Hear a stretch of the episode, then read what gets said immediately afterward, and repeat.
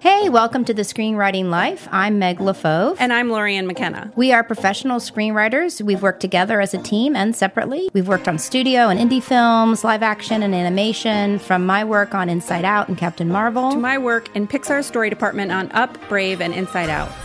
We are here to share our insights on the craft of screenwriting and also the life. How to not only survive the ups and downs, but thrive. We want to help you become the best screenwriter you can be and to reassure you that you are not alone on this journey. Hey, TSL fam, producer Jeff here, and I want to start by saying thank you so much for your remarkable patience as we've been on our summer hiatus and um, airing some banked episodes of the show. I know we've been off for two weeks, so we're throwing this in your feed now. So excited to drop it. It is a huge, all encompassing catch up based on the six weeks that we've been off. Um, I hadn't seen Meg and Lorien in that long. They hadn't seen me. They hadn't seen each other or our interns. So it was really fun to catch up. And as always, Meg and Lorien just provided so much deep, fulfilling, and enlightening insight on the experience of writing, um, as they always do, using the experience of their own lives. So um, the good news is this is dropping into your feed as almost a bonus episode of sorts. And we do have another episode dropping this Thursday. The um, much anticipated lava episode is finally dropping in your feed this Thursday. So we're super excited about that. And from there on out, we should be back on a normal schedule. So we're back with TSL. We're so excited to have you all on the journey with us. And let's get into it. Hey guys, welcome back to the Screenwriting Life. It's been a while, so today we wanted to just do a check in. This uh, episode will be sort of an extended adventures in screenwriting because we've been gone for a while and there's a lot going on. So, so Meg. Oh, I was gonna have you go first. ah, no, no, no. I'm throwing it over to you. Oh, you want me to go first this time? Yeah. Let's oh, let's shake it up. Let's yeah, shake it up. Is good. Yeah. Just, well, I've been on vacation, uh, that which is part of the reason we haven't had a show in so long. I did take a very long vacation. It's kind of the last vacation before my son goes off to college in a couple of weeks. So we started in Vienna, where we picked up my son who had COVID from his class trip. Um, and my husband had, had flown in early to get him. Uh, and then we took a train through the Alps, went to the Alps in Innsbruck, went to Italy, went to the Palio horse race in Siena, where we met a bunch of friends who we used to travel with when we were in our early 30s and had no children, were free and easy.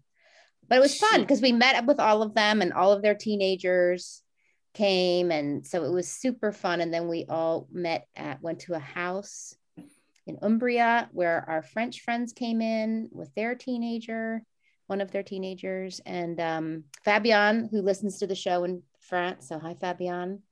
Uh, he's a screenwriter, he's a French screenwriter. And um, then we went to Rome on our own, and then we came home. And so, what was interesting about that in any relationship to artistry or writing is that with it, like after a week, my son looked at me and goes, You look totally different.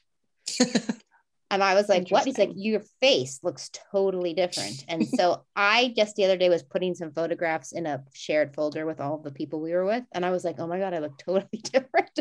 I am my face changes under the stress of work. Ah. And uh, my shoulders usually are up around my ears. And I've got this giant crevice between my eyebrows because I'm, you know, concentrating so hard to make it work and uh, just overwhelm and all. But on vacation, especially when you go on a longer vacation, because you know, if you're going on a short vacation, it can take four days just to relax. But uh, on such a long vacation, I really could let it go. And so I looked different and I, I didn't have all that stress. So just how much the stress uh, can really affect your body. And, you know, I didn't have any thoughts about work or writing. I mean, I really just tried to be present, which teenagers in Europe help you do because you have to be present with teenagers in Europe. Um, and, you know, about two weeks in, I, I got to the point that I wasn't thinking about writing so much that I was like, maybe I'm not a writer because I really don't want to think about it. I don't want to think about it for a minute. I brought a research book for my passion project and I did not touch it and I didn't want to touch it, almost like it was like a hot coal because mm. I think my body and brain just did had been going. I had been going on so hard and so let's call it passionately writing that I and work and stress that I just my body was almost repelled by it. So, but then, and so I got a little nervous, honestly, that, oh, well, maybe I actually don't want to do this anymore because I'm so happily not thinking about it. But then about two weeks in at the house, which had a pool, I was in this pool just bobbing around. And uh, all of a sudden, the ideas started bubbling in just hmm. randomly on their own. I was not thinking about it. And all of a sudden, like the ways to approach my passion project kind of bubbled in. And, um, you know, I had to work at that point to keep it fun and not start making, you know, all of the, the professionalism of it to come in like, well, that won't work. And the studio would want that and blah, blah, blah. I just let it be fun. Um, there's a great TED talk by the artist who um, did the book about the horse, the mole, and the kid. I think I can't remember what it's called, but I'll I'll link it up on the Facebook page. Um, actually, I think somebody on the Facebook page posted it. I wish I knew who because I could give them credit right now. Um, and it's really good. It's all about being messy and how the brain needs to have fun in order to get to the deeper, more authentic self and that fun and not worrying is such an important part of it. And I found that the vacation allowed that a little bit back in. Like he was like, draw like you used to draw when you were six and you just didn't care. Mm. So mm-hmm. resting helps, you know, really helped me do that. And which led me kind of to, okay, well, what do I want? You know, it's funny because first it was repulsion, then it was little ideas bubbling up and having fun, which led to a deeper question of, you know, what do I want to do next? Because so much of my wants in my life have been about helping others. So let's call it in service of, um, be that, you know, when I worked as a producer, you're that's a big servicing job. It's a wonderful job, but it's also you're helping other people. Um, or am I doing things for acknowledgement, recognition, confirmation, witnessing? There's a lot, and all those things are beautiful reasons to take on a project but I don't know that they're wants. you know what I mean? Mm. Like, I mm. don't know if it's like that core joy want. And it's a little tricky because, like, this passion project, I really do want to do it, but it's also overwhelmingly intimidating because it's historical and would mean a tremendous amount of research and work with a very low percentage chance of actually getting it sold and made, or forget about made, sold, bought as a pitch. Like, literally, the, I think the percentage chance is like 10%. But I don't know. I think you got to follow your want because, and so my brain is always like, well, the plan B would be that you take all that pitch and you write a book. Mm-hmm. You know, like I, I, nothing can go to waste all that hours of work. So I was doing that. And the other thing I wanted to talk about in terms of catch up is, you know, lava doesn't leave you on vacation. Sometimes that's also why we don't rest because if you rest, the lava can come up because you're all that overwhelm and keeping busy has been actually keeping it away and keeping it down. And it came up in a really interesting way for me, which was weeks, weeks in. We were in New York City and we're going to take a train on Amtrak going up to see my um, husband's uh, mom who lives in uh, the Adirondacks. And I don't know, there's something about catching trains and planes that my lava comes up because I get super crazy anxious. And even my family knows, like, just don't talk because mom's in the zone. Like, I just get so, and it's in the new train station, and nobody knows how to get on these trains because it's a brand new train station. They just opened in New York, and it's the longest line you've ever seen. And you know, when you're in Vienna, those that those Austrians have it down. There's a track, there's a there's a sign, there's LED signs everywhere, and they'll tell you stand here to get on the car for the seat you have. Like it's so, it's so ordered. In New York, it's literally like, run, go, get in line. Which which car? And it's so stressed. And I was, and I've got all of our luggage. I've got two teenagers. I and we don't have seats because you don't get assigned seats. So part of it is, will we get a seat? Will we be able to sit together? I have a special needs son. I can't have him sitting by himself. And I got, and so I got the lava came up.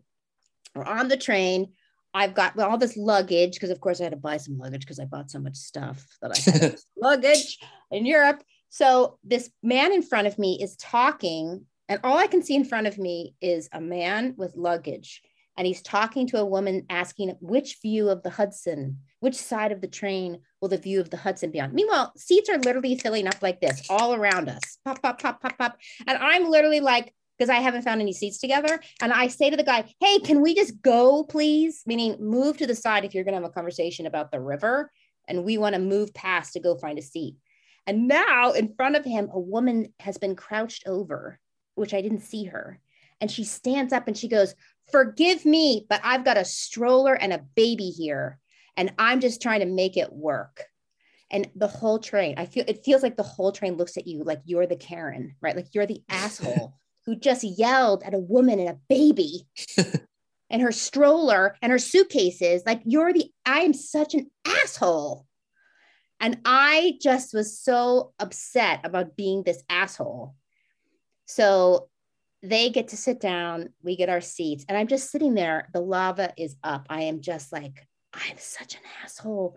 Why do I do this? Why do I get so anxious that I would yell at a woman and her baby? Like, that is lava. It makes no sense. Like, what is going on, Meg, that your brain goes on fire when this situation comes up? And it does, it just goes on fire every time. And instead of just deciding to berate myself or spin into a fucking anxiety spiral about it. I was like, well, what is it? Like, let's just let the lava come up. Like, it's up now. It's walking around. I hate myself. I'm it's up and walking around. And I just oddly, and I didn't write it any of it down because I don't I have a piece of paper. And I just let it talk. I can't explain. I just let it just words. Just, okay, what are the words? What do you want to say? What is this? And all of these words come up. And where it got to pretty quickly is there's no spot for me. There's no place for me, which is so tied to my childhood. I can't, like, I grew up next door until I was like six because there were five kids. My mother couldn't deal with it. And I basically grew up at the neighbors. Like, literally, like, I had a bed there, I ate, I ate my meals there. Right. And so, th- this little this little piece of lava of there's no spot for me finds its crevice when I have to get to a seat or there's I don't have a reservation or there's no spot like I, there's no logic to it by the way it's it just found its place and it triggered it's real triggered in this spot and it was very I can't sitting on that train I just felt the release of it like I could see how this no spot for me, no place for me comes into my work in a good way. I'm using that lava. Like if you think about Riley and Inside Out, she's having to handle this huge thing and figure something out all on her own. It just it that kind of no spot for her. Like where is she? she's gonna she's at a new school. She's like it, it kind of funneled in there, right? And then I could and look sadness. at sadness. And sadness has sadness. no spot. Joy right? is and joy, has been pushed out like out right yeah. now. And there's other lava and other people can put their lava in all of those plot things, but there's mine is in there. And uh, you know, and there's probably deeper things under no spot for me. You're not hearing me, abandonment, right? Like, why don't you see that I have no spot? Why aren't you helping me get a spot, right? Which is what Riley does at the end of the movie, right? Which is finally, well, if I don't have a spot, I'm going to leave, right? Maybe then you'll notice, right? Kind of stuff. So, and again, I wasn't conscious of that when I was writing it in terms of the intellectual words I'm using now to describe it, but it was up and walking around when I was writing it, right? That feeling um, and then I can see it in the fights I have with my husband sometimes, right? These kind of weird fights where my brain goes on fire. And, and now I can kind of go like, well, what's happening probably is I'm not feeling, I'm feeling there's no spot here for me or whatever. Like it just gives me a door to try to catch the fight before it spins into nonsense because I'm just feeling vulnerable in this particular way. Um, so really what I'm talking about is I let the lava come up and tell me what it was and what what that is is that's a belief right that there's no spot for me that's just a belief that has been lodged in there since i was you know two years old and uh, i just sat on the train and i was like meg is that true is it true that there's no spot for you and it was so clear like the older part of my brain be that the adult i am or that kind of ancient part of us that is forever, uh, you know, wise in the back of our heads. It was like, no, it's not true. Because even if there is no spot for me, I can create my own spot. I am not a child anymore. I'm not five years old at the whim of all of these people. I can create my own spot. And then it went another level, and I realized I am the spot. I am the spot. There is no outside anything. because I am the spot. And as long as I know I am the spot, I am safe and I'm okay because I am the spot. So if we got on this train and there were no seats, I'd figure it out because the person I can rely on is myself. And there's just a ground to stand on now. That doesn't mean that I'm not, brain isn't going to go on fire and I'm going to catch myself because this thing is ancient and it's been in there. The pathways are burned deep, right? Deep into the unconscious and into the amygdala. So it's going to happen again, but I can catch it. I, you know, all I got to do is catch it. Oh, this is happening. It's up. I don't feel like I have a spot. Okay, well, Meg, is that true? No, you are the spot. And if you are the spot, then what can you do right now? Number one is relax because even if you miss the plane, it's okay because the spot isn't on the plane. You are the spot. You are in your own place. So it was very profound. And then I, no, just to end on reality. So the dining car opened, which my teenager's been waiting for, right? So I'm going to the dining car with my my teenager for sure, because of course he's starving because he hasn't eaten for an hour. And um, I'm like, okay. And I walk up to this couple and I see she's got the baby on her lap. The baby's probably like one or one and a half. And I say pretty quietly, because it's a baby and she seems to be nodding off, I just want to apologize. I'm feeling very badly for what I said. And do you need anything from the car? Do you want water or anything for the baby? the husband goes, You just woke up the baby. Will you just leave? So he's madder now. He's madder now. but what was amazing is because moms are moms, and she looked at me and she put her hand on her husband's arm and she said, No, and she looked at me, she said, Thank you. We're okay, but thank you. Because moms know, like she knew that I'm a mom who just made a mistake in my fucking frenetic momness. And we kind of, she got it, right? That I, mm-hmm. what I was trying to do. And that I didn't mean to wake up the baby, which I didn't, by the way, but whatever. Um, so I, but that's also a thing like you can fight with the husband in your mind, right? And just spend all of your life energy now fighting with this guy who's attacking because he probably got in trouble, by the way, right? Because he was asking about the window instead of helping her with the baby. Because why isn't he helping her with the baby in the stroller? Like my brain went into all of that, right? Like, which is like, well, I'm the bad guy, but you weren't helping with the baby, and blah, blah, blah. Or I can just say that is a lot of noise and, and bond with, be with myself and what came up, and then go admit my error and bond with this woman. And then it was done. And then it was done. So that's wow. where I've been. That's where I've been. Wow. Well, I have not been in Europe having epiphanies. I will say. it's New York. I uh, I I've been trying to take care of small things that I can take care of in the chaos and the overwhelm. Like I made a list of all the doctors that I have not gone to because of the pandemic or fear or whatever. And I made the list and I made the appointments and I went to the appointments. I did not cancel the appointments. I did not reschedule them. Good I you. went to the appointments. I went to the dentist. I got a new primary doctor. I got a mammogram. I got blood tests. I did all the things that I have to do. And then, of course, it's not as simple as that, right?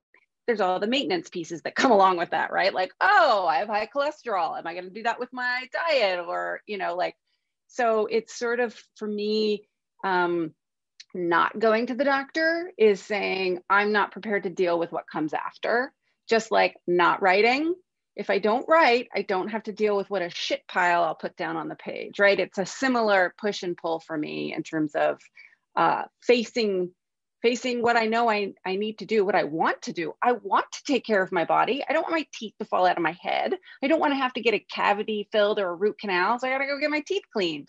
Um, so it's like and i don't want to not write my screenplay but it i sometimes i don't want to. I know that didn't make a lot of sense. I'm not great at metaphors. Also i had an allergic reaction right before this and i took a benadryl. So if i don't sound totally great uh, that's my excuse. Um, so one of the doctors that i found was a therapist. And yesterday the therapist said to me you're an overfunctioner an overproducer and you're too hard on yourself and I took that as a compliment. Legit. I was like, thank you. Like for me, that means that I am being successful. She's like, it wasn't a compliment, it's a diagnosis. And I was like, mm-hmm, sure. But those are the things I think matter. I take pride in working really hard and harder than anyone and like putting in all the work. But I, but what's happening is um, it's starting to get to be too much because, and because I, then I realize, oh no, I've done nothing for two hours, like two hours legit looking at Facebook. So that is the shame right? Like I got so overwhelmed by all the work I'm doing and everything I'm putting into everything. And this is work, this is my family, my friend relationships, the amount of mental energy I spend beating myself up on the daily basis, like all of this, I do everything at a hundred, right? There is no, there is no in between. It's black and white. Uh, and this is how I approach my work too, my writing. I'm either all in a project and I'm all in it and I'm inside it and I'm doing it, or I've totally abandoned it and put it out of my mind. And so my assignment is to find balance. I, and she's given me some homework assignments on this. You know, the first one is ride my bike for 15 minutes a day just to find a spot where my brain isn't beating myself up or processing or working or over managing everything I have to do, um, which will be hard because I have not been riding my bike. But just the like meg what you're saying like for me being told i'm an over functioner is like i'm doing it i'm a successful adult you know and that's not what she was saying at all um, so i have to figure out what that means um, because if i'm over functioning on every single project i have i will not deliver close to what i need to on each of those projects understanding what is the best part of me to give to that project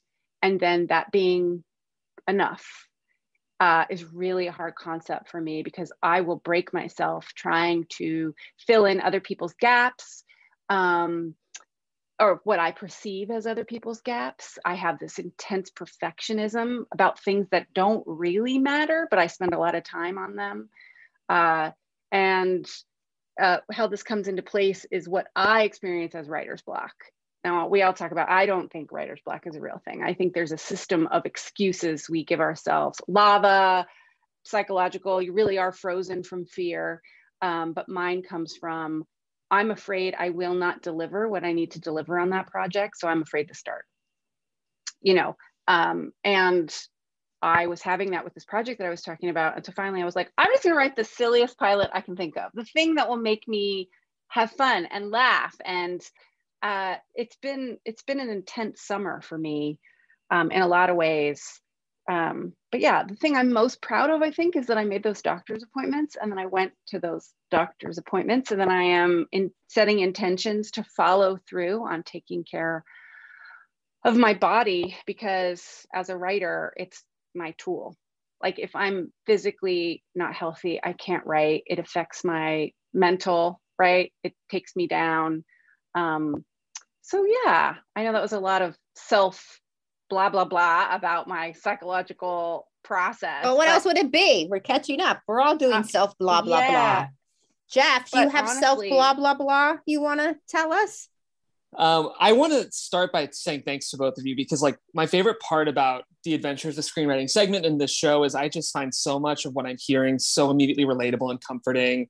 Like, hearing you talk about the fact that, like, you had a stretch where you like questioned, like, do I even like writing is so nice to hear because I'm like kind of mired in that right now. Um, and it was so funny, Lorien, when you shared a, a therapist telling you that you're like an over producer with like toxic overachieving qualities truly my response would have been like, so is that an A or an A plus? I know. No, that was that was legit. Like, oh, I'm doing. Yeah, is that an A or an A plus? Is it a 99 or a hundred? What are we What are we talking here on the scale of amazing? Exactly. Yeah. That would have been my exact response. I feel like so seen by that. And I would guess that a lot of our listeners feel the same way. And it's funny, I am like having my first dentist appointment since I don't even want to share when. It's like embarrassing and next Friday. And I think sometimes what I do is when you're when you're your own career as a writer it can be easy to prioritize that over like other important things in your life because you're like this is my paycheck. I'm all i've got. Everything else is on the back burner. Everything feels so high stakes but like also like your health is high stakes. And i sometimes minimize that. So i just very much relate to what you shared and everyone wish me luck at my dentist appointment on friday. It could be a little gnarly. We'll see. Oh no. My I, mine had mine wasn't my excuse wasn't the pandemic it was a year before the pandemic. They had to break yeah. out that water blaster thing. Yeah. It took a while. Like, I, know, I don't have a cavity, but like I was getting a poo tooth, right? It looked brown because it was so much gunk behind it. So well, hey, no cavity. That's a win.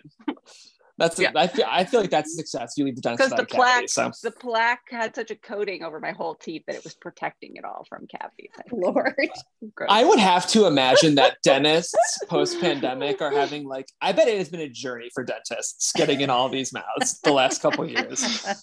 Um, but in terms of it's been a very interesting couple months for me because um, we premiered the film actually like after our hiatus. So we premiered it in Marina Del Rey and uh, the Marina Del Rey Film Festival, and Boris and Savannah were there, which was really fun. They're on the call now, and um, the screening like went really well, and we actually won the film festival, which was really cool. And I've been hearing back from some other festivals, and like there's one festival I can't announce it, but they're like flying us out. So it's interesting. Like that part of my life is feeling kind of exciting, and we're trying to sell the movie right now but like I'm finally writing again and it is so fucking hard. Pardon my French, but I it's been such a weird gap between like feeling like I am getting validation that I'm like okay at something professionally while trying to do that same thing again and feeling like I'm truly the worst writer on the planet. It's like this very weird gap. And I'm trusting that I'm able to do it again because I'm like, this other thing in my life is telling me, like, maybe I'm good at this. But then I get to the page and I'm just like, I can't believe how hard this is. The things that are coming out of my brain and onto the page feel so far away from what I had initially pictured this to be. And as you vomit a draft, you just kind of have to push through it.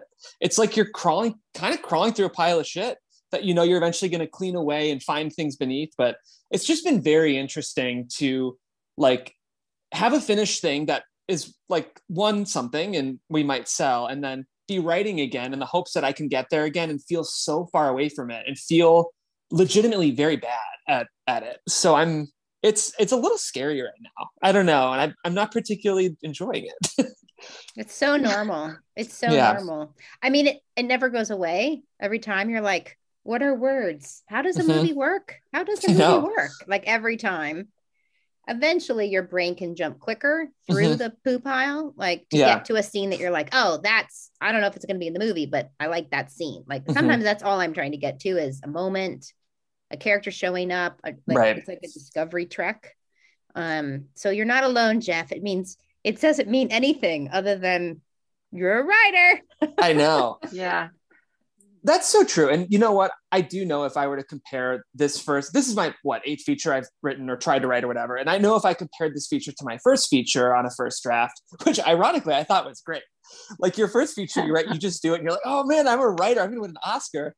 I would probably be much better this first pass. And it's of course things show up where you're like, oh, there it is. Like there's the smart brain. Like there's my writer brain. There's my, I don't want to sound self-congratulatory, but like there's my brilliance, right? Like it's there there's my thing. Um, but it's kind of few and far between in that first draft because you're just pushing through to find those moments. Um, but it's yeah, I mean, hard. it's having you know, the world is the story world is having a conversation with you, mm-hmm. right? And half the time those scenes don't work because you had an idea of what it was going to be, and then that's not what it is.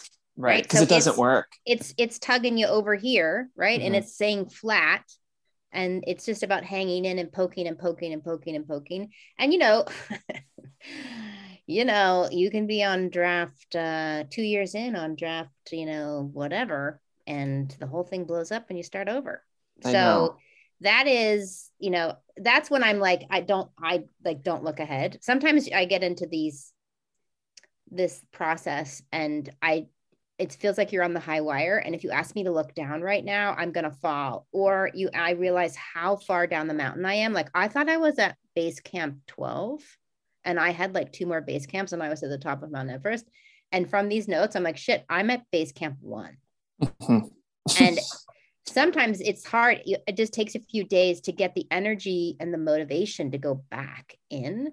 So sometimes i do think it's important just to start thinking not look too far ahead about what you want it to be and will it sell and is it good enough and just completely what you're doing which is to stay with the fun and what what Lorien is giving such good advice is what's fun mm-hmm. what's what's a great fun story does, does that scene make you giggle right or get verklempt and if you don't know how to get from here to here who cares who cares? You know, like you just don't, you can't just keep it. That is where you start to get stuff, just tacking it down. And That's right. That it's just discovery. It's just that thing, Meg, where it's like, it's, you have to be so non judgmental as you write, or you just can't do it. Because it's like you're even, I'm writing scenes knowing this is not for any purpose other than to find another scene. I am positive this is getting cut in the next draft, but it just has to it has to show up so I can find something else. Um, yeah, it's, it's so track. interesting. It's track. Yeah, that's it's right. just track, right? Yeah. And I mean, And then sometimes that sheen, scene is the pivotal scene that you didn't like. You you have decided Right. it doesn't matter, or have any merit, but then that is the scene that unlocks something, and it is in the movie. Like we, you're right. Yeah. We judge judging while you write is dangerous. I think it's that's why we need to work on craft because we have to then trust the craft to be Mhm. like to be a, a subconscious thing right like your first Yeah. screenplay is always like i thought this was great and then you're like yeah it's great because it exists you know but like that the piece of keeping writing and learning craft is what we have to trust at some point Mm, totally. And just that we can do it. Like I think it's so it's such a weird experience to be like kind of having validation in this other thing that I can, but then actively feeling like I can't. And it's probably not like many other jobs. And of course you do get marginally better each time, but I think just like recognizing and remembering that like we do kind of have a job where each time you do it again, it's not it's kind of like riding a bike, but not really because it's a totally different bike. Like if it it's I like know. and it's, it's on like you know fire how to and ride it's on fire Yeah. it's on fire. It's because It's it's, like- art. It's because it's Yeah. art. It's not. Yeah. It's not a craft. It's art. Right. I I watched. I binge watched Blown Away, the the reality Love show, The show. Glass Makers, because there's something very satisfying watching people blowing glass, knowing that at any second this thing could smash into a thousand pieces.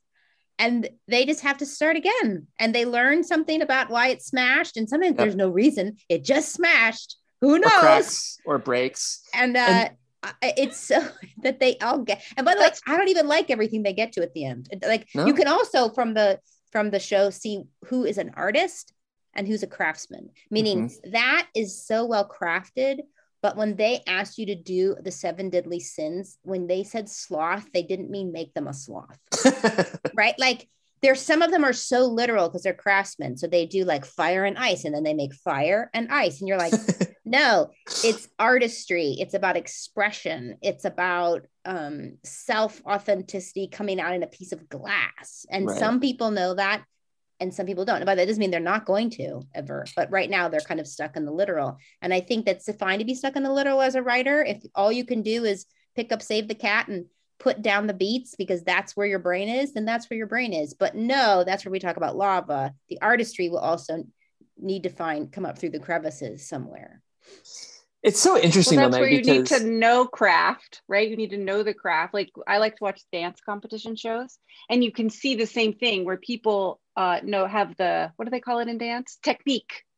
They have the technique, but they're not adding the artistry to it, or their artistry is so good that that even though the technique is a little bumpy, you you are buying it. You're in. You can't take your eyes off them. So there's this sweet spot that's sort of unknowable. It could go Hmm. anywhere from I'm going to go blow everyone's socks off or I'm going to fall down, right? I'm either going to, this project's never going to work or I'm going to win an Oscar, right? There's this spectrum that's possible in every project we do. So you have true. to be in the moment, right? In the moment. It's so hard. But I'm I'm glad you brought up Blown Away, Meg. I feel like that's valuable for writers because what's crazy about that show is like like our writing, it can break at any time. Sometimes for no reason, like you mentioned, just something arbitrary. But they never glassblowers seem to just be like, okay, they just they move on so nonchalantly. Like they recognize the inevitability of their things breaking because it's so built into the process of glass blowing. And we forget as writers that like that's also built into the process of writing. So I think like I'm glad you brought that up. Yeah, it is literally it is built into the process of writing. Yeah, it's a part of it. That smashing of it is, Right. and you know you'll have a uh, somebody give you notes and it literally feels like they're just walking through smashing it Yeah. right and that is the process of writing or if any art so uh and it can take a while after the smashing to get your brain up and motivated to go back into it it kind of can feel like lava to even start trying again because you're kind of bruised from the smashing. Right. um but even people who smash have the intention of helping you with your story right? They really do. I mean mm-hmm. unless they're you've given it to your arch enemy who's uh you know which some people do for self-sabotage. Don't do that. But um yes yes it's all part of the process. And you know the tools that you want to use i think are very personal you know i have a friend who's a writer who feels very strongly that certain tools should not be used because it leads to inauthentic uh, you know, inauthentic writing like let's say save the cat or uh, picture a picture a um, actor in the part or you know and i for and that's one way of thinking about it and and one way to challenge yourself. Like if you didn't get to use those tools what would you do? And what authentic thing would come up? Um, but i personally think they're just tools and if you're originating from them yes they're going to start blocking authenticity and lava and the, the artistry but they can also inspire it they can also help you carve into it if that's your intention um, so i don't think anything's off the table in terms of what you can use to get there as long as you don't only do that and just mm-hmm. rely mm-hmm. on it if, if you're relying on it uh, without the lava and artistry uh, then it will be flat then it will be flat yeah. Well, I appreciate y'all hearing me out. It's um I'll keep you posted as I remember how to write. um, but it's been it, the good news is it's like sometimes writing feels like you're slogging for three hours just to get 10 minutes of magic but like i've gotten pockets of that magic so i think i like it i'm like re-remembering but it's it'll it'll be interesting um but yeah i um i'm like glad to be have the show back it's just been very valuable to hear both of you share your time away because it's um helping me. So thanks to both of you for sharing. Savannah or Boris are on. Do you guys want to tell us anything about anything that happened while we've been away? That would be, you know, something that you want to share. You don't have to, and we don't have to put it on the show. You could just share for us if that's what you would prefer. Um, I, one thing I wanted to ask you guys because like I'm in the process now of cutting a short film that I shot. And one thing I'm sort of noticing and wrote and directed. I'm just want to say Boris okay, shot good, and directed yes. his own short film okay, great. Too, awesome. which is really exciting. Yes. But I'm starting to get to a point where, you know, we're we have a rough cut start to finish, and I'm sort of feeling like it almost has like a mind of its own. Like it's almost starting to become its own thing. And I'm in a way like I don't have complete control of it anymore. And I kind of like that. I kind of like seeing like the direction heads in on its own. And I'm just wondering, like, is that something that naturally happens to projects as you get close to the finish line, or is that like a red flag? I don't know.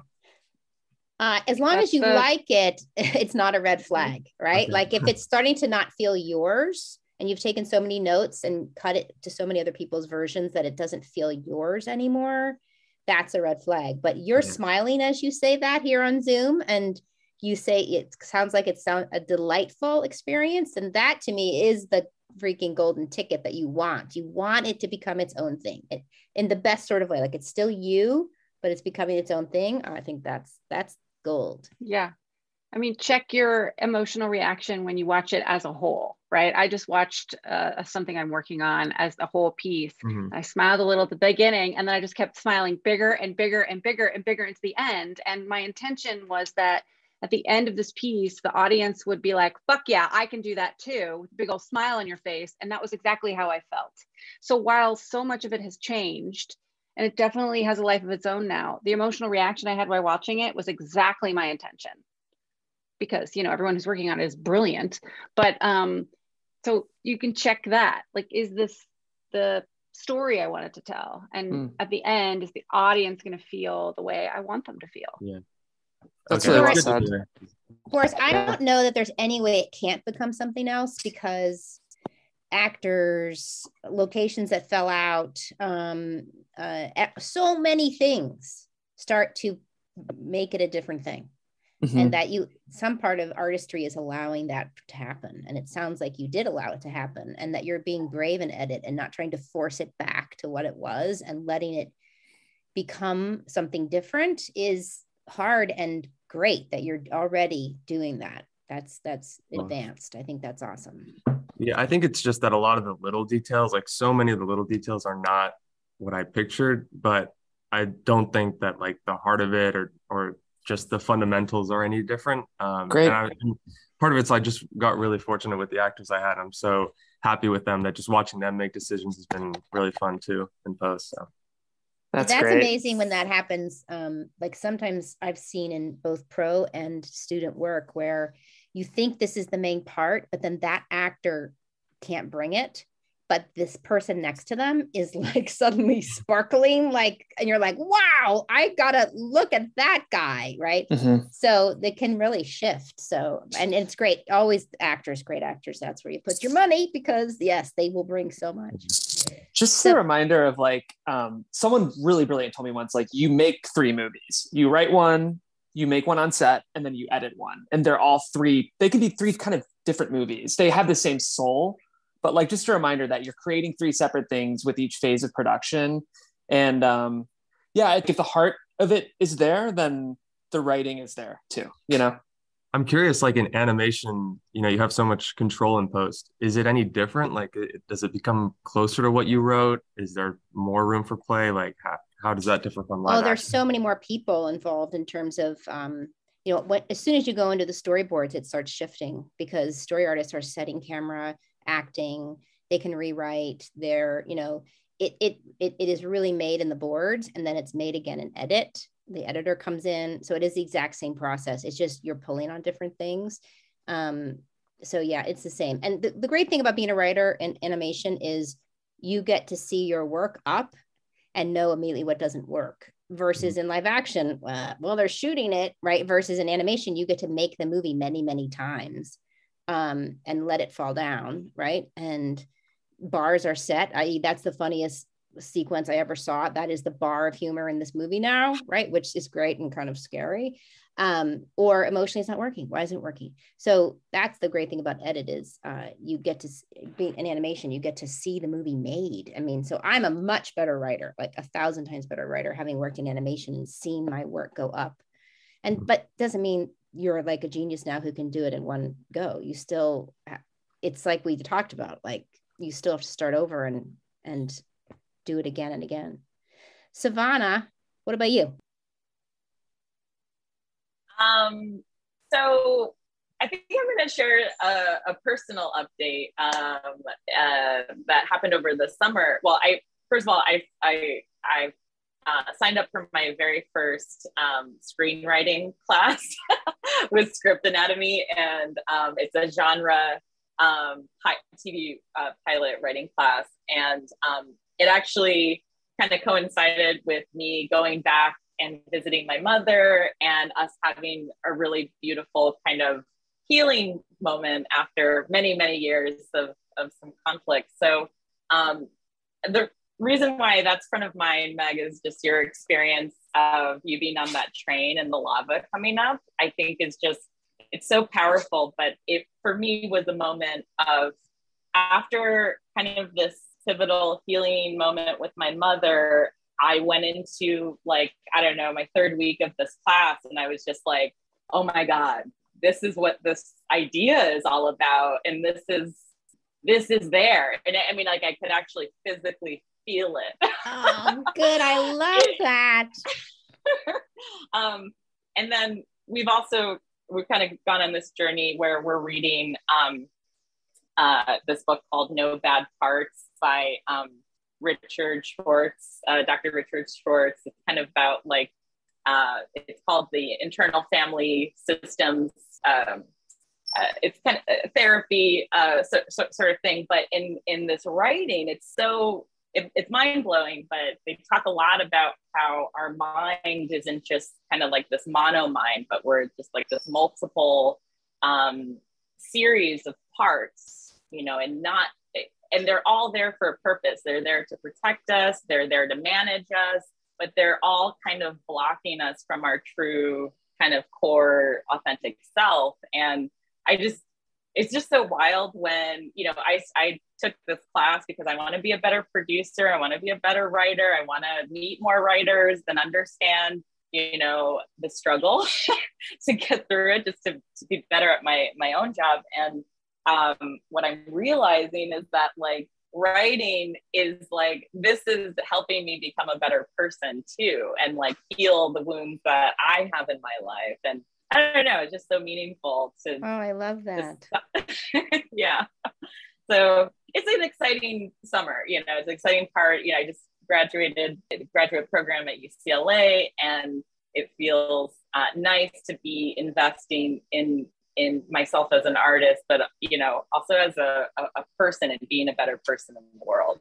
So, oh, so I was a lot, but thank you for no, it isn't a lot. Thank you for sharing that. I love it because yes, writing as art, art does make us better people and it does make us deeper people and more connected people, um, which can be painful and it can also be mm-hmm. joyous. Mm-hmm. Um, I love that. It's also an exercise is to look back at your work and figure out what the thematic is and the story you've been telling and how it's changing mm-hmm. and how that looks like the story you've been living and how that's changing, right? Um, that's always interesting to me um, as an exercise, even on a project, watching how it's iterating, if it's an original, you know, watching how it's iterating and what what's more and more important to me until I finally find that space of, oh, it's here, right? And going too far and then coming back. Um, yeah, because our work reflects us and then we reflect our work and it's a conversation, Meg, like you said, we're, we're and talking yeah, about the world. That's true for producers too. You know, if Savannah, you decide producing is the road you want to go on, um, the producers are also artists in that they have thematics in the things that they choose to put their life energy behind to get up and going you know? Of course as a producer you can get assigned to a project. I'm not talking about that but you know the the ones that you're going to work the years it takes to get it together and get the financing and get it up and going those are very much emotionally connected to those producers thematically and why they want to do that. So um and those are the best producers the ones that have access to that so that you can, you know, the only trick will be as a producer, if your lava is different enough from the lava of the creator, you have to align to theirs. Now you you're always trying to work to something that's so deep it could connect to any human, no matter age, creed, country, you know. Uh, so you you are trying to get to that. Um, that's why it's always the best, in my opinion, as producers to ask questions. But when you have that interior toolbox yourself to understand that that it's so helpful. It's so so helpful. So mm-hmm. even if you ch- choose the producing and not the writing um, it'll be incredibly good uh, for your work. Yeah because a writer might call you one day and be like i don't know what is happening. I can't figure this out. And then you'll need to help them figure out how to get on track so that they feel powerful and curious and interesting again so that they can actually write it and deliver something and there'll be a moment me, when you're going to see yeah. something in the script because you'll be able to tone down with them. I was mentoring a girl who had a story about a mom and uh, a girl who were taking her father's body across country, and it was in the back in the trailer. And we were talking and talking and talking, and all of a sudden, she I was starting to dig into the lava, into this stuff, into those things, and it turns out that her sister had died, and she had kind of the normal people in that movie that responds to it where who was the maybe that good sister died and i'm you know left. And it was just very deep right? And i was like i think you have the wrong person in the trailer. Mm. you. know yeah. that like that her brain had wanted to talk about the baggage and the pressure and the what it felt like to live as the alive sister but it was so dangerous and felt so hot that she made it the dad. Right. And now, does that mean she has to change her story? Not necessarily. Right. I'm not saying it has to become autobiographical, but the emotion attached, right, to that pulling around, right, this weight is what, you know, you as a producer are kind of taking their hand and mm-hmm. walking them in and letting them know it's safe to go in here. There's going to be no judgment. And whatever comes up, comes up, and whatever happens in the project happens. Don't listen to the studio anymore. Don't I don't care about any of those notes. Let's just do this right right now because here it is, right? And that's an incredible gift and sacred job, I think, as a producer or a consultant to be there with that person doing that. And you they have to have a lot of trust in you to do it, right? But I find it one of the reasons I consult is to that moment is so sacred. When you see you can see it on their face. You can see it crack open like i'm sure happened to you when you were in your class and realizing oh my god this is all the same thing about my mother right? It's oh it that's the money man. That's the oh, hold your breath moment oh my god we're here we're here we're here. Stay brave stay in it we're here. Again doesn't have to be autographical. It's just the feeling. of and I think we're going to do a whole show on lava, which is a good segue into our next episode. And remember, you're not alone, and keep writing. Thanks for tuning in to the Screenwriting Life. We love our community and we want to get to know you even better. Join our Facebook group at facebook.com slash the screenwriting life or email us at the screenwritinglife at gmail.com to have your question considered for the show. You can also suggest topics by emailing us there. Also, we'd love for you to drop us a review on Apple Podcasts. Even if we don't read your review on air, trust me, we have read it, and not only does it mean the world to us, but it helps other people find the show. We've always been driven by mission and mentorship, and reviewing our show helps expand that mission. And of course, until next Sunday, happy writing.